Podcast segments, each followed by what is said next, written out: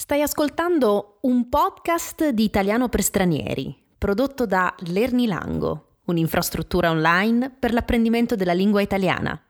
Per saperne di più e per leggere la trascrizione di questo episodio, visita lernilango.com. Per adesso, buon ascolto dell'episodio La felicità è una scelta, riassunto e commento del TED Talk di Sara Melotti.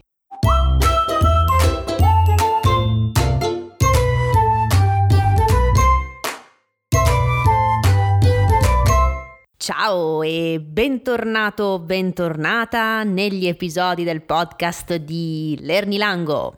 Oggi sono molto felice di ripresentarti una nuova serie di podcast intitolata Riassumi ed esprimi il tuo punto di vista.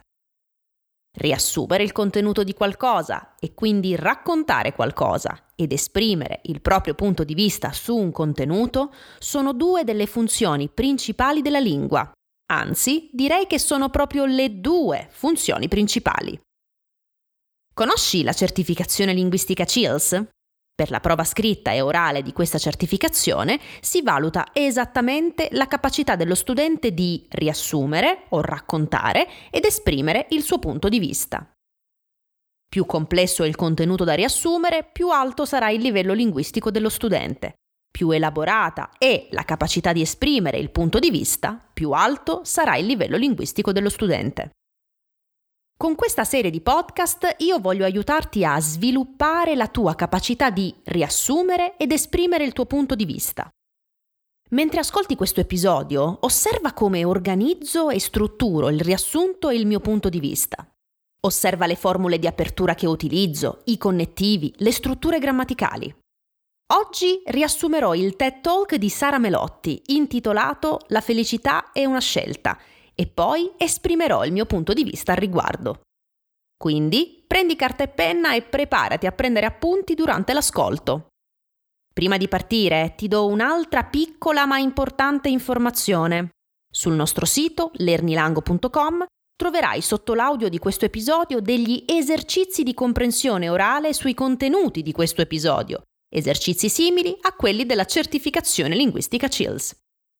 Quindi vai sul nostro sito se vuoi testare la tua capacità di comprensione orale. Adesso partiamo con l'episodio.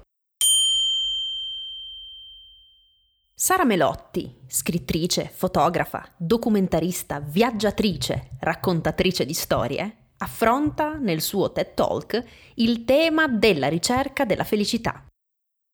Che cos'è la felicità? Cosa ci rende davvero felici? In un periodo particolarmente difficile della sua vita, durante il quale non sentiva che vuoto attorno a sé, vuoto che la paralizzava, in questo periodo di grande sofferenza la parola felicità la faceva infuriare. Un giorno un suo amico le disse una frase che avrebbe cambiato il corso della sua vita. La felicità è una scelta. Nella società occidentale, continua Sara, si fa un enorme abuso della parola felicità, così tanto che sembra semplice essere felici, ma non lo è. Innanzitutto la felicità è soggettiva. Per me significa una cosa, per te un'altra. Infatti, dice Sara, non possiamo googlare come essere felici ed aspettarci una risposta oggettiva. Inoltre, la società in cui viviamo ci propina una particolare idea di felicità, basata su denaro, successo, status, numero di followers. Altro problema oggi è quello dei social network che ci danno un'idea un po' distorta della realtà, facendoci credere erroneamente che tutti siano felici e che tutti conducano una vita meravigliosa.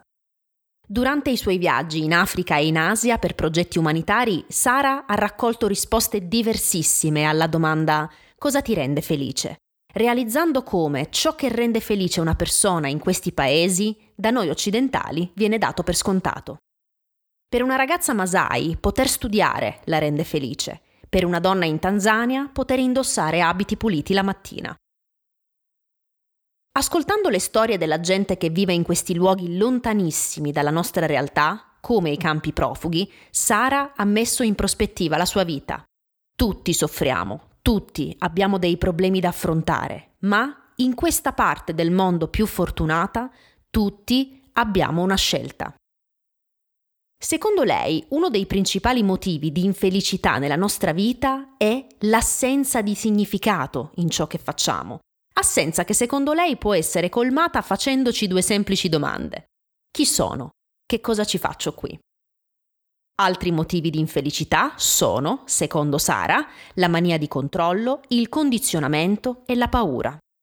Non possiamo controllare tutto, non dobbiamo farci condizionare dagli altri. Va bene avere paura, ma l'importante è fare comunque le cose. Elencati i motivi principali dell'infelicità, Sara si avvia alla conclusione dicendo che la felicità è uno stato transitorio, non si può essere felici sempre, ma lo si può essere.